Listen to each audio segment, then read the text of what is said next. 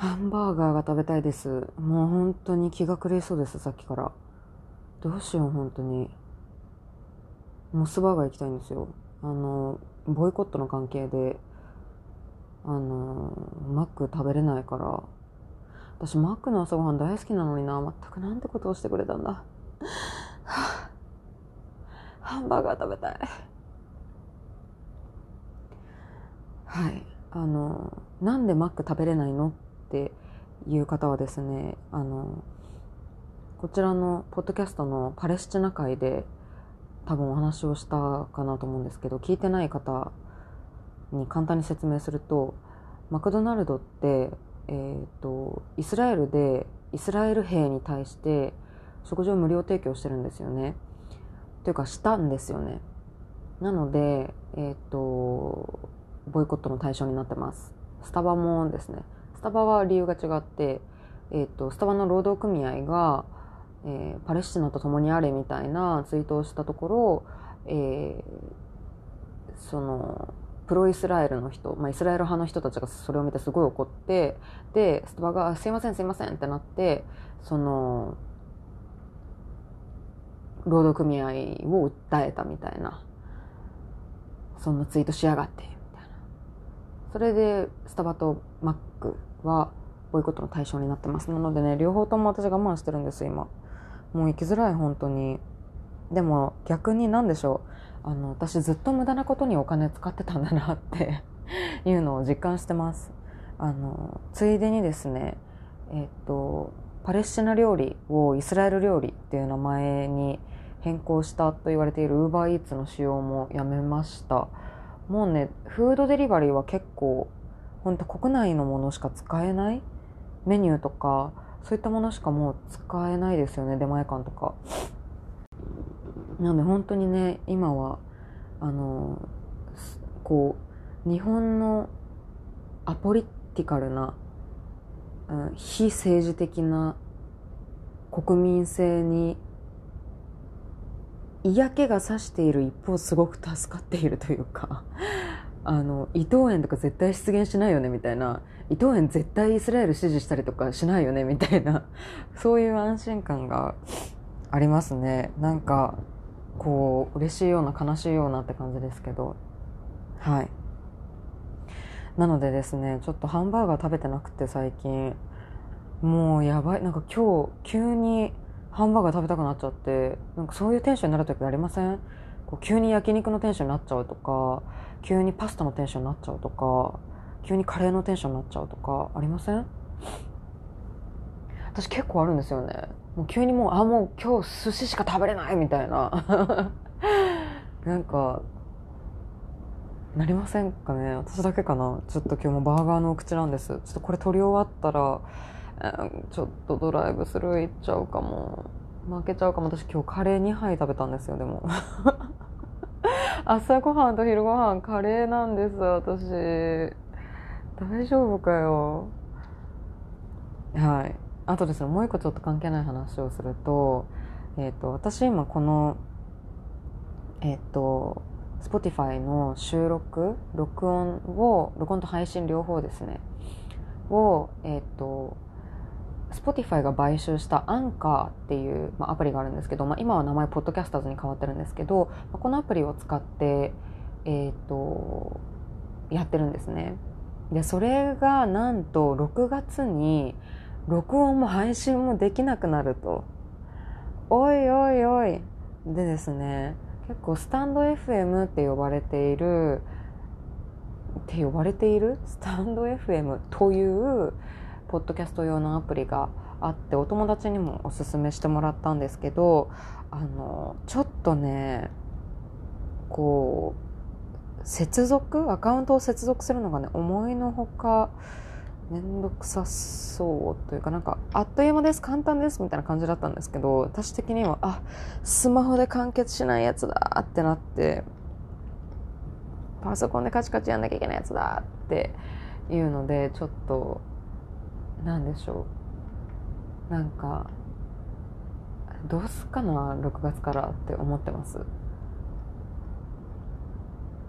でもこの使えなくなりますよっていうのを23456、まあ、5ヶ月前にアナウンスするっていうのはすごく賢いなと思いました。あのサービスとして。はい。これも愚痴です。これ聞いてもらいたかった愚痴です。あのもしポッドキャストされてる方いらっしゃってこのツール結構既存の Spotify アカウントでもサクッとつなげれるよみたいな。使いやすいよとかあったら教えてください。はい。というわけで本題に入ろうと思います。ハンバーガー食べたくてもうちょっとなんか気が散りそうですけど。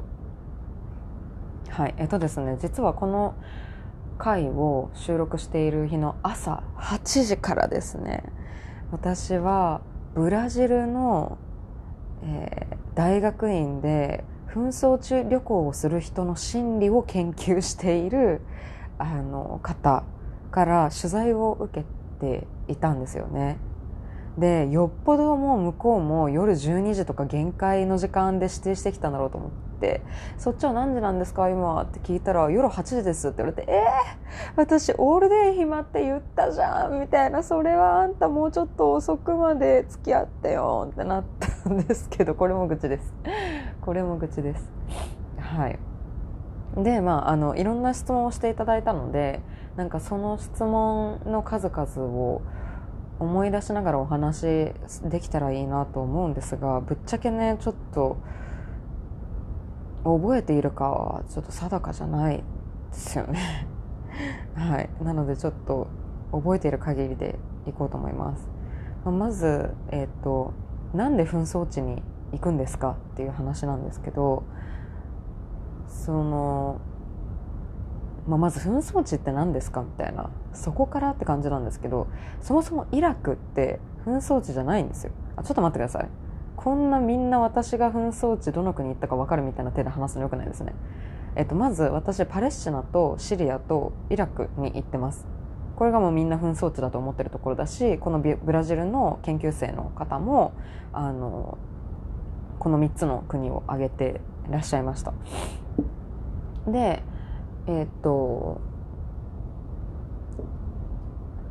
パレスチナはもうイスラエルにボコボコに蹂躙されてるのでもうこれも完全に紛争地ですよね。でシリアは、うんと、国内紛争が起きていて、えっと、アルアサド政権でアルアサド大統領だっけ？首相だっけ？大統領かな？調べよう。ちょっと待ってください。アルアサド。アルアサド。大統領だ。医師？へえお医者さんなの？9月11日生まれなの？Oh no 身長189センチ？何この人？ちょっとなんかえごめんなさい。何この人？よくわかんないんだけどマジで。まあでもはい。この人の独裁政権なんですよね。で結構アルアサドってあのなんだろう。うん。反アルアサド派みたいな人をもう虐殺してるので、まあ、これは紛争ですね。で問題イラクなんですけどさっき言ったように。イラクでは別紛争起きてないんですわ。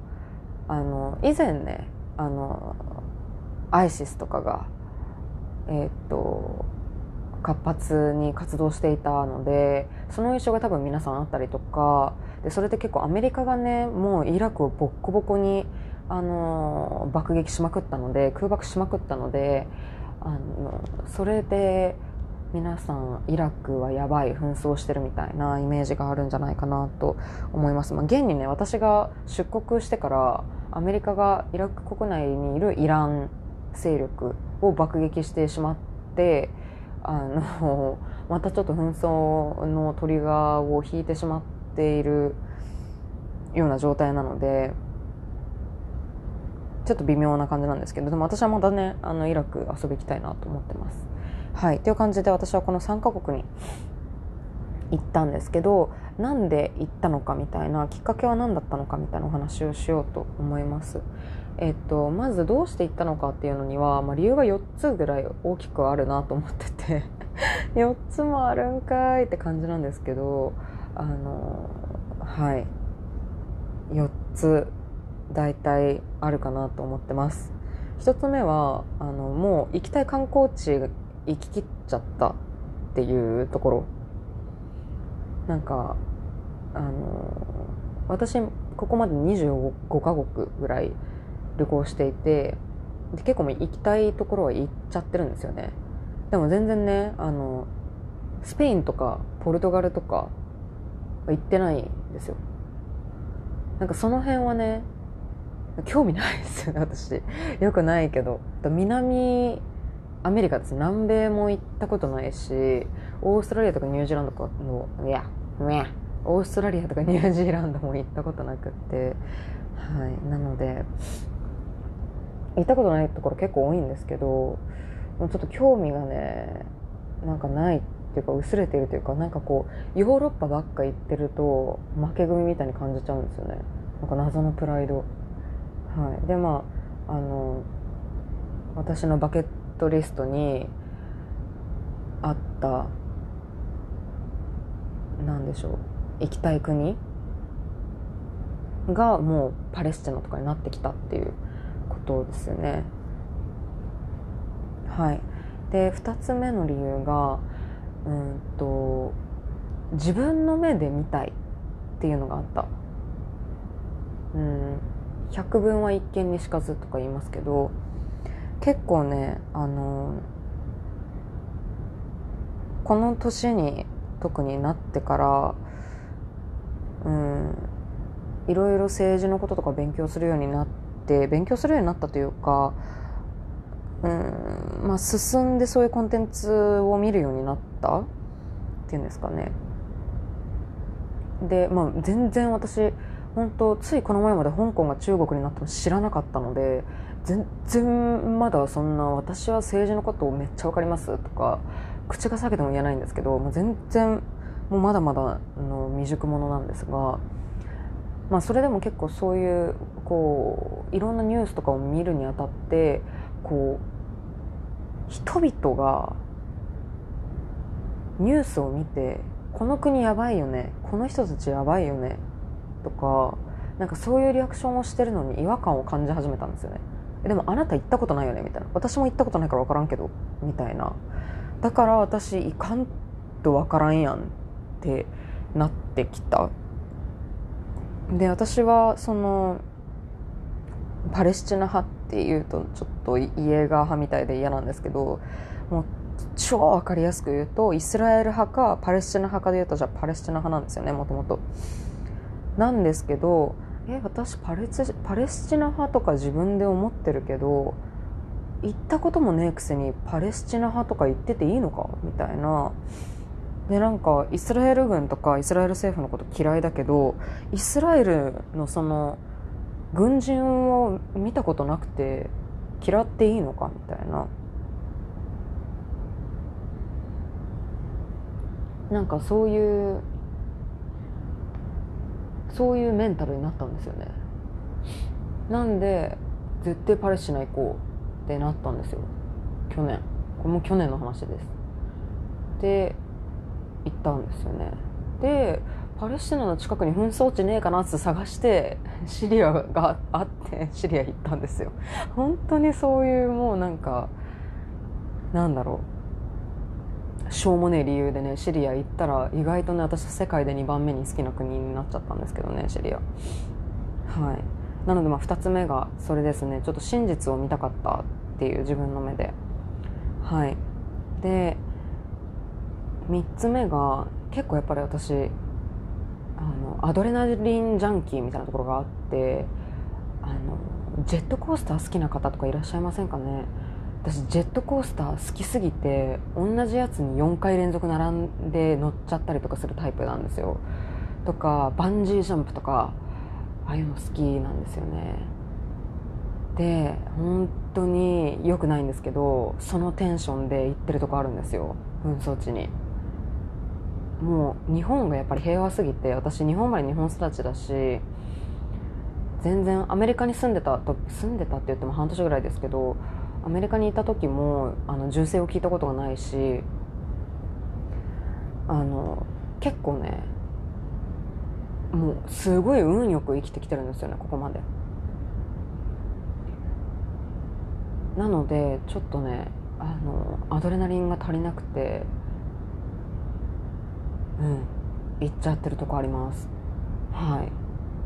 で最後の4つ目があのなんだろう。人がやってないことをやってないと面白くないって思ってるところもある。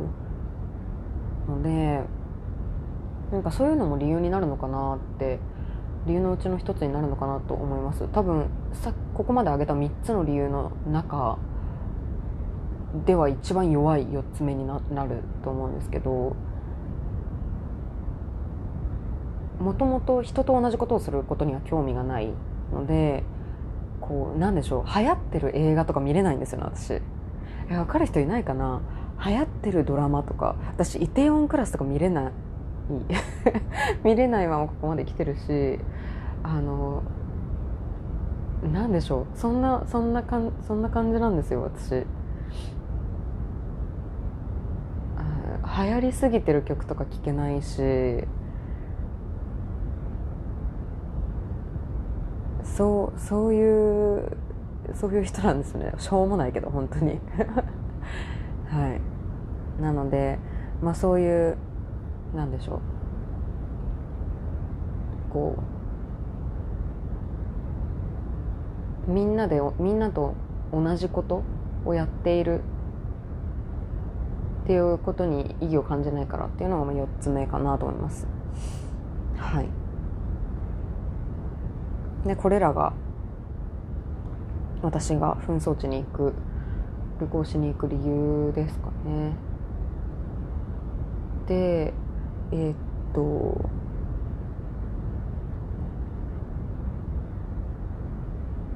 まあどんな体験をしたのかみたいななんか質問されたかな？なんだ何何か学んだことがあったかみたいな話だったかな。でとりあえず私はさっきちらっと言ったんですけど、まあ、パレスチナ派でイスラエル軍が嫌いでみたいな話ですよね。でそれのその自分がそうやって思ってることを疑っていって、まあ、結局うん、自分が正しかったことが証明されたんですけど私多分これパレスチナ界でも話をしていると思います。あの以前のポッドキャストのパレスチナ界で。えっと何でしょう。私の目の前に並んでいた、えっと、4歳ぐらいの少女を連れたお父さんがえっとチェックポイント300っていうところで、まあ、一緒に列に並んでたんですよね。私の前にその2人がいてであごめんなさい。チェックポイント300っていうのは、えーと、パレスチナとイスラエル間の国境みたいな感じです。簡単に言うと。で、えーと、例えばパレスチナ人の人たちがエルサレムとかにベスレヘムからエルサレムに行きたいっていうふうに思うとそこの国境を超えないといけないんですよね。でそのイスラエル兵がそのチェックをするんですけどパスポートっていうんですか？なんかビザっていうのかパスポートっていうのか。でそしたらその私の前に並んでたそのお父さんと女の子をこうハラスし始めたんですよね。なんかこう嫌がらせし始めたんですよね。でびっくりして私。え相手4歳だよ？みたいな、まあ、実際は何歳か分かりませんけども4歳だよ？みたいな。こんなちっちゃい女の子をなんかになんなんでそんな泣かせるようなことしてるの？と思ってもう女の子ギャンギャン泣いちゃってで列から外れて私の番になったんですよね。で私はパスポート見せたらなんか普通になんかふんふんみたいな感じで中身を見てでこうなんだろう。なんか「Welcome to Israel」って言われてそのまま通されたんですよね。でキモって思っちゃって。であとはあの軍事演習場みたいなところに行ってその実際の軍におけるコミュニケーションの仕方みたいなのを聞いてうわこういう洗脳スタイルなんだうわと思っちゃったみたいな。それでいやこの人たちのサイドを擁護するには無理があるなっていうのをすごくなんか肌に感じたんですよね。でシリアとかパレスチナとかもそうでシリアはね私いやそんな言うて大丈夫でしょみたいなノリで行ったんですよ本当これよくないんで本当気をつけてほしいんですけどあのシリアってえっと空路で入れないので陸路で入るんですよね、えっと、ベイルートから車に乗って行くんですけど2時間？2, 時2時間？3時間ぐらいかな？で行ってでえっ、とその 道すがら私は外務省のあの 外務省のあの国ごとに外務省って国ごとにページあるんですよ。であの渡航の危険レベルみたいなのが表示されててレベル1からレベル4まであるんですけどあの そのシリアのページを開いたらあのレベル4いかなる理由があっても絶対に渡航しないでくださいって書いてあって。あやっべもうもう止まんねえってなっちゃって。そのまま入国したんですけど。ちょっとこれはもう外務省の方には言わないでください。内緒にしてください。ごめんなさい本当に。ちょっとね爪が甘かった。私爪甘いんですよ。はい。でそれでシリアに入国したんですけどいやもうシリアはね本当にこうシリアというかダマスカスですね。あの首都がダマスカスっていうんですけどダマスカスが本当に平和そのものであのただ本当に唯一違和感があるとしたら先ほど言ったアルアサドあの大統領ですね。アルアサドの顔のもう壁画とか横断幕とかがもうポスターとかいろんなところにもうそこら中に貼ってあってあのレバノンからシリアに入るまでに検問が10か所ぐらいあるんですけどもうそこ全部アルアサドの壁画とかも横断幕とかもそんなんばっか。でもうちょっとね引いちゃ引いちゃったんですよね私。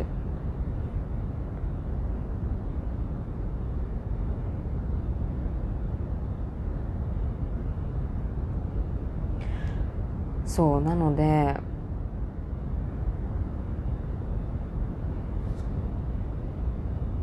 え大丈夫そう？これ。マイクがなんか心配な心配な波打ち方をしてる。まあいいや。はい。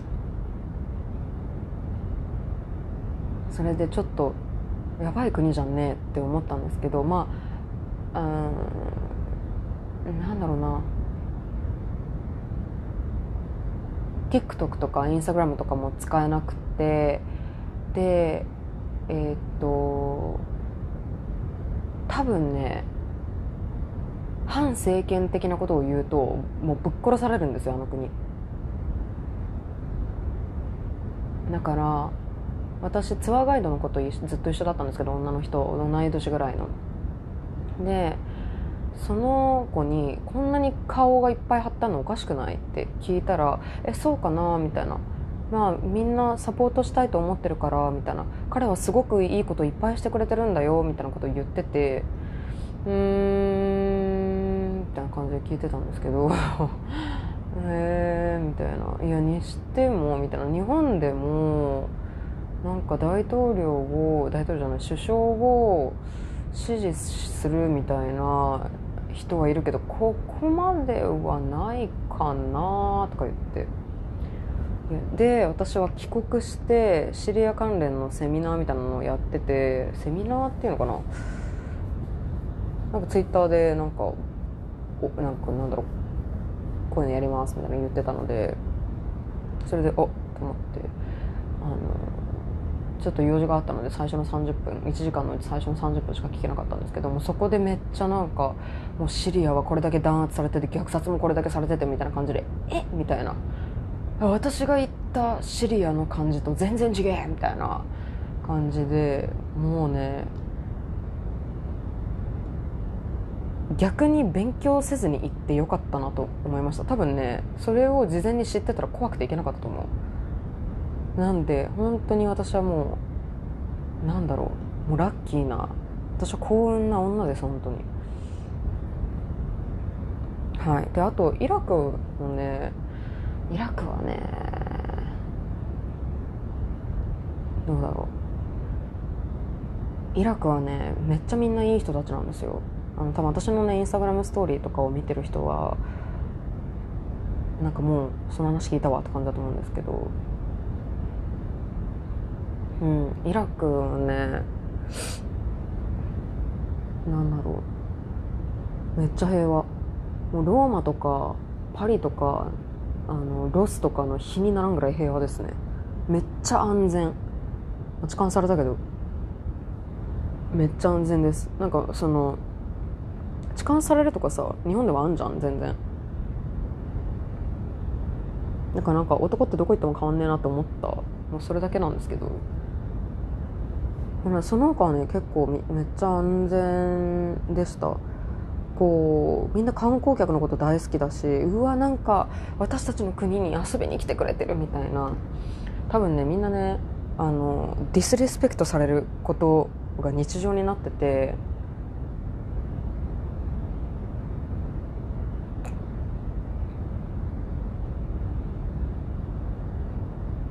こうイラクをイラクを楽しみに来てる人とか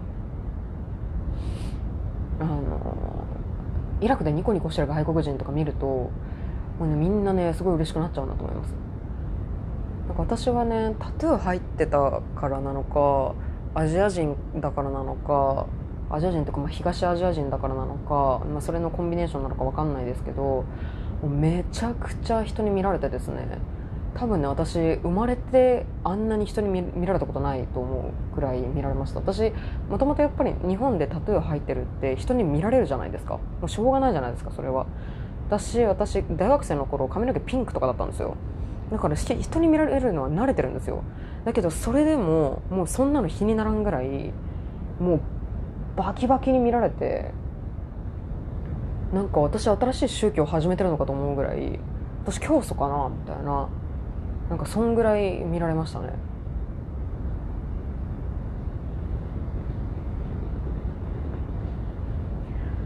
でもなんかあの悪意がないの分かって最初は不安だったんですよすごい。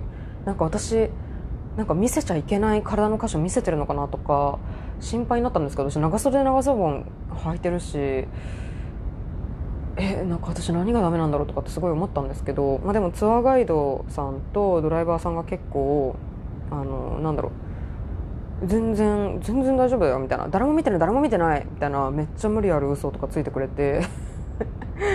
そうそれでなんかあの結局みんななんだろう。好奇心で見てるんだろうなっていうの分かったんですけど、まあ、というのもあのこれもインスタのストーリーにあげたんですけど。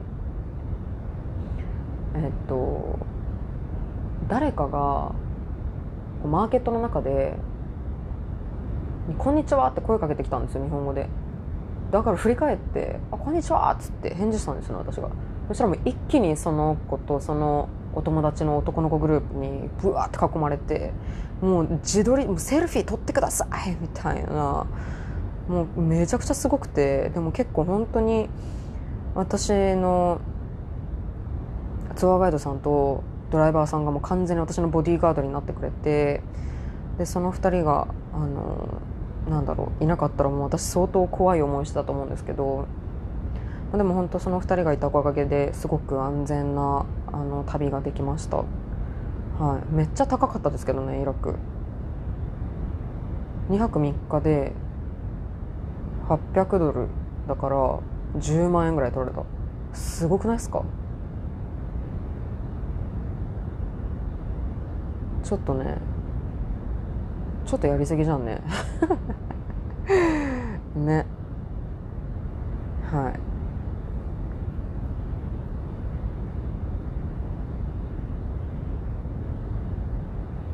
そうかイラクはねめっちゃ楽しかったのでうんもう一回行きたいんですよ。あの北側にねエルビルっていう街があって、まあ、1日で足りるよって言われたんですけどあのクルディスタンっていう、うん、イラクとかイランとかトルコにまたがってるエリアがあって彼らは、まあ、クルド人って言葉聞いたことあると思うんですけどクルド人って自国を持たないんですよね。なんかいろんな国に散らばっていてでちょっとその人たちの、まあ、カルチャーがあるのであのちょっとそこに行ってみたいなって思っています。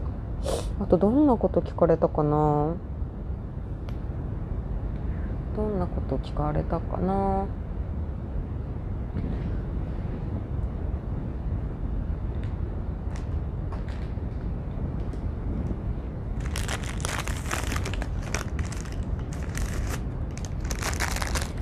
あなんかねうん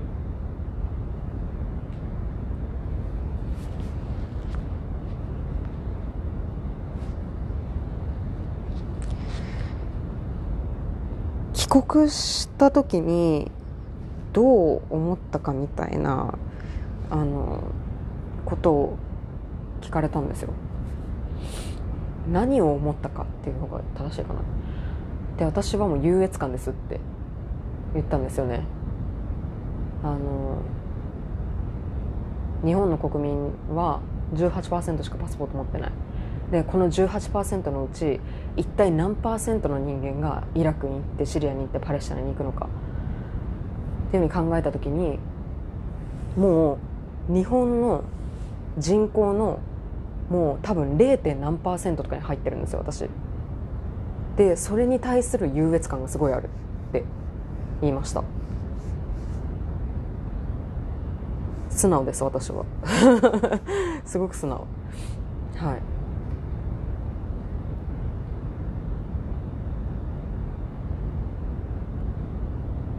なんか自信がついたというか。であとはまあシンプルに楽しかったですけどね。もう人生経験がすごいできてめっちゃ経験値上がってめっちゃレベル上がった気がするんです私。なのではい。優越感と楽しかった。もうこれこれだけですね。あとはねめっちゃ不思議だなと思った質問がなんかその国の発展のために何か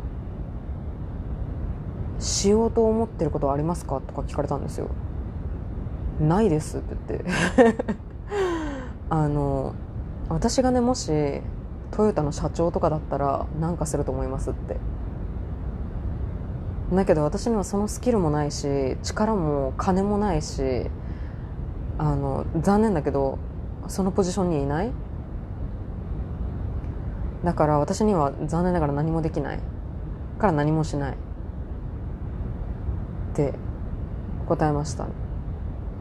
できることがあるとすればこうやってポッドキャストとかソーシャルメディア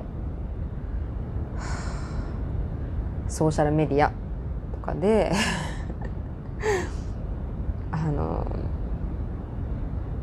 この国って本当はこうなんだよとかそういったことを伝えることぐらいしかできない私にはもう本当に微力だけれどこれしかできないしただこれは別にその国の発展にはつながらないと思う私はもうその国の発展って例えばもう下水を整えるとかあのトイレを全部洋式にするとかさもうそういうレベルのことだと思うんですよ私。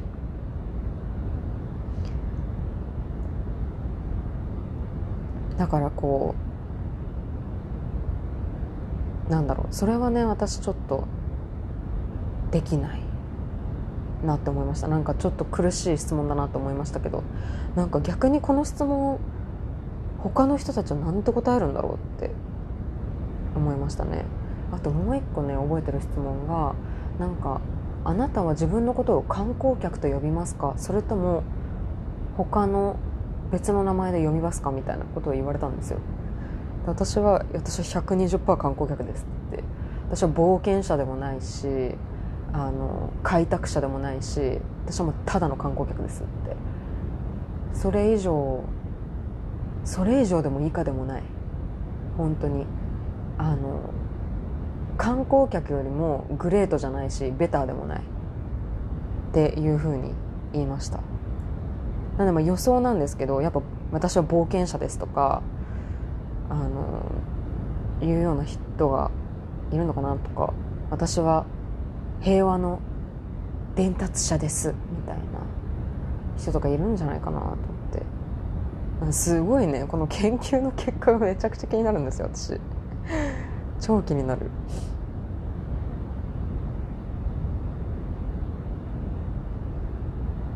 うんはいです。あとなんか質問されたかな？なんかねいろいろ私いろいろ喋ったと思うんですけど多分ね1個の質問に対して私の答えが長すぎるんですよね毎回。よくねえな。ちょっとね物語物語風に言っちゃうみたいなところがあるんですよね。エンターテイナーですよね。マジでダメだな。私エンターテイナー嫌いなんだけどな。なんかあのエンターテイナーという言葉にあんまりこう耳が慣れていない方にはあれなんですけど、まあ、なんか人のコミュニケーションスタイルって4つにあの分けられるって言われていて指導型と分析型と感情型とエンターテイナー型がいるよみたいな言われていて私はエンターテイナースラッシュ指導型なんですよ。でエンターテイナー型の特徴ってめっちゃ喋ることなんですよね。とにかく喋るっていう。で指導型の特徴が、えっと、結論を聞きたがる。私仕事中はめっちゃ指導型なんですけど普段超エンターテイナーなんですよ。もうなんでちょっとそれ出ちゃったなと思って。私結構自分がエンターテイナーなの欠点だと思ってるんであのちょっとねやっちゃったかなと思ってます今回。はい。でね今年はねもうあの確定申告の時期になってますけど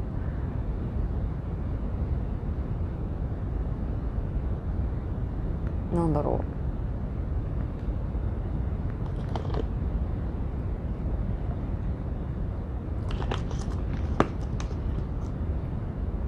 確定申告が終わったら旅行行こうって思っててでもねこう私の胸をときめかせるアドレナリンが出るような国って私も生ききってるんですねこれまた。もうパレスチナシリアイラク興味あるとこは行っちゃってるんですよね。イランとかね興味ないのよ。興味ないんですね。とはなんかソマリアとかコンゴとかは興味ないんですよ。興味ないっていうかあの多分ねあの辺行くってなるとエチオピア航空使わなきゃいけなくなるんですけど私エチオピア航空人生で二度と使いたくないんですよ もうあの行き先地が行き先地に追加されてるんですよ。別の国が。経由地経由地に別の国が入ってて別の国に泊まってる間自分待っとかなきゃいけないとかでそれで飛行機何時間も遅れるとか余裕であるんですよエチオピア航空って。でもそれもちょっとドン引きすぎてしかも私それで降りてますからね。チェックインカウンターで行き先追加になってるの言われなかったから。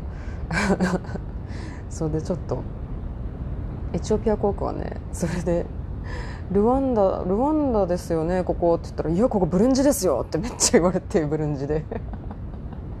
もうあの体験がね怖すぎて私もエチオピア航空一生使わないです。うん。そうなんでやっぱアフリカをね回るってなるとちょっとねそういう風になってきちゃうのかなっていうね。あとはねうん。行きたいとこで言うと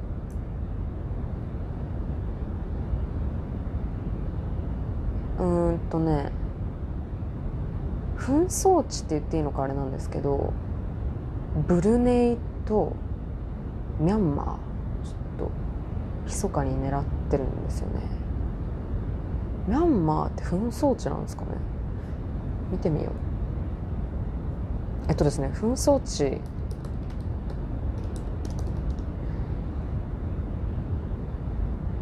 国一体世界のどの国にどんな紛争が合ってるねんみたいなのはですねえーと、私はグローバルコンフリクトトラッカーっていうウェブサイトがあってこいつで一発ですよ。てますね。行くか。パキスタンとかいいっすよね。よくねえか。行きたいパキスタンちょっと行きたいんだけどな。あミャンマーは紛争地になってる。シビルワー市民シシビルワーって日本語でなんて言うんだろう。内戦。内戦。めっちゃシンプルだった。あとはブルネイは何もねえのか。いいっすね。あとはねウクライナとかですよね。トルコとかもそんななってるんだ。うん。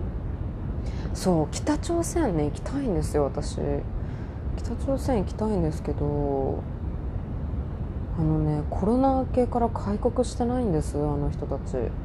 いやでも北朝鮮行くのやばそう。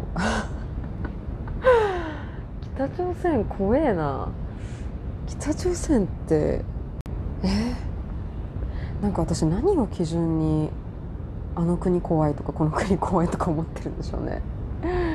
なんか私あの TikTok でサウジアラビア怖いから行かないって言ってめっちゃ炎上したんですけどこの前。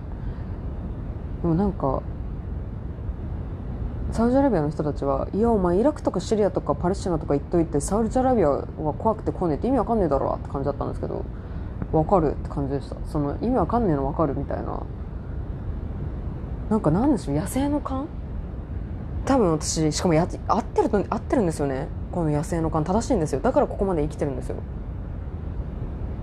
でなんかちょっとある程度自分の野生の勘を信頼しているところもあるんですよね。まだハンバーガー食べたいですわ。なんかちょっと落ち着くかなと思ったけど。全然食べたいわ。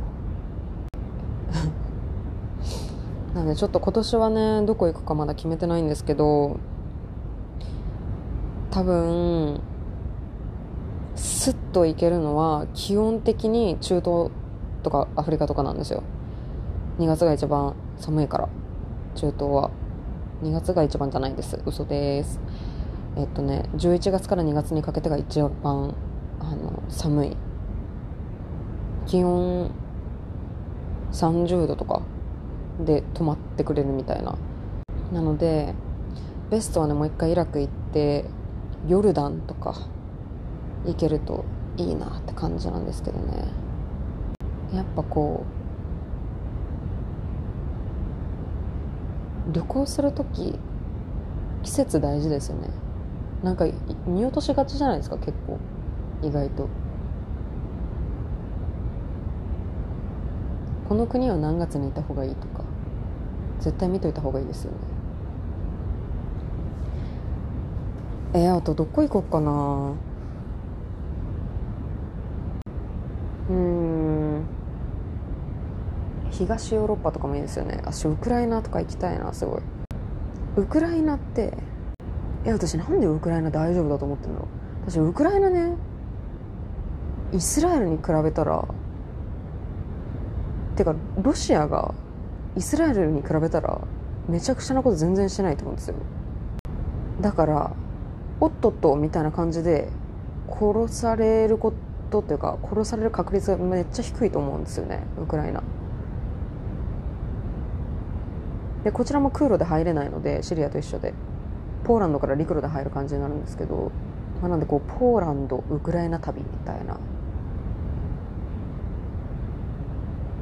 ありかなって。いうそれ北の方なんでね夏とかいいですよね。南米はどうなんだろう。南米めっちゃ平和じゃん。えんなバカな。ベネズエラメキシコだけ治安が悪いになってるけど。え？そうなの？うん。ブラジルでかいな。チリ細いな。う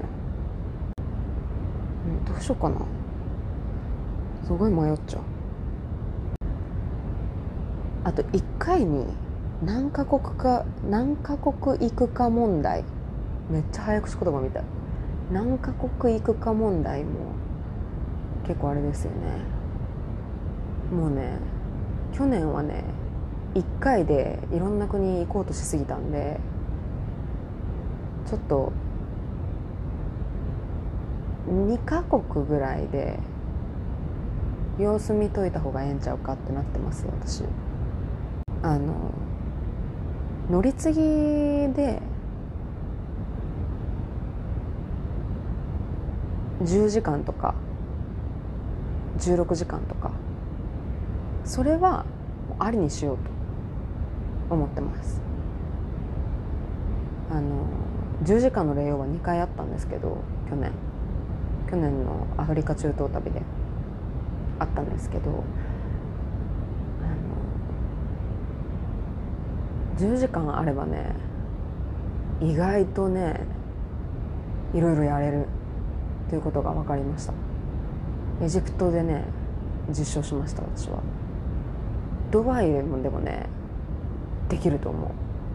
あのエジプトではですねまず空港に着いてお金両替してえっとまず国立美術館に行ってでそこからピラミッドとスフィンクス見に行ってゆっくりしてでその後帰りにもう夜な夜になって夜にナイル川でシーシャ吸って空港に戻ってっていう。結構ねもうエジプトよくない？っていうくらい10時間でやりきっちゃったんですよ私。私ちょっと10時間とかいうタイムリミット付きの旅とか得意なのかもしれない。めっちゃきつかったけど。ドバイはねもう行ったことあったんであれですけど、まあ、全然10時間あればねあのビーチ沿いとかめっちゃ行けるでしょうし。ジュメイラジュメイラパークでしたっけ？ジュメイラビーチか。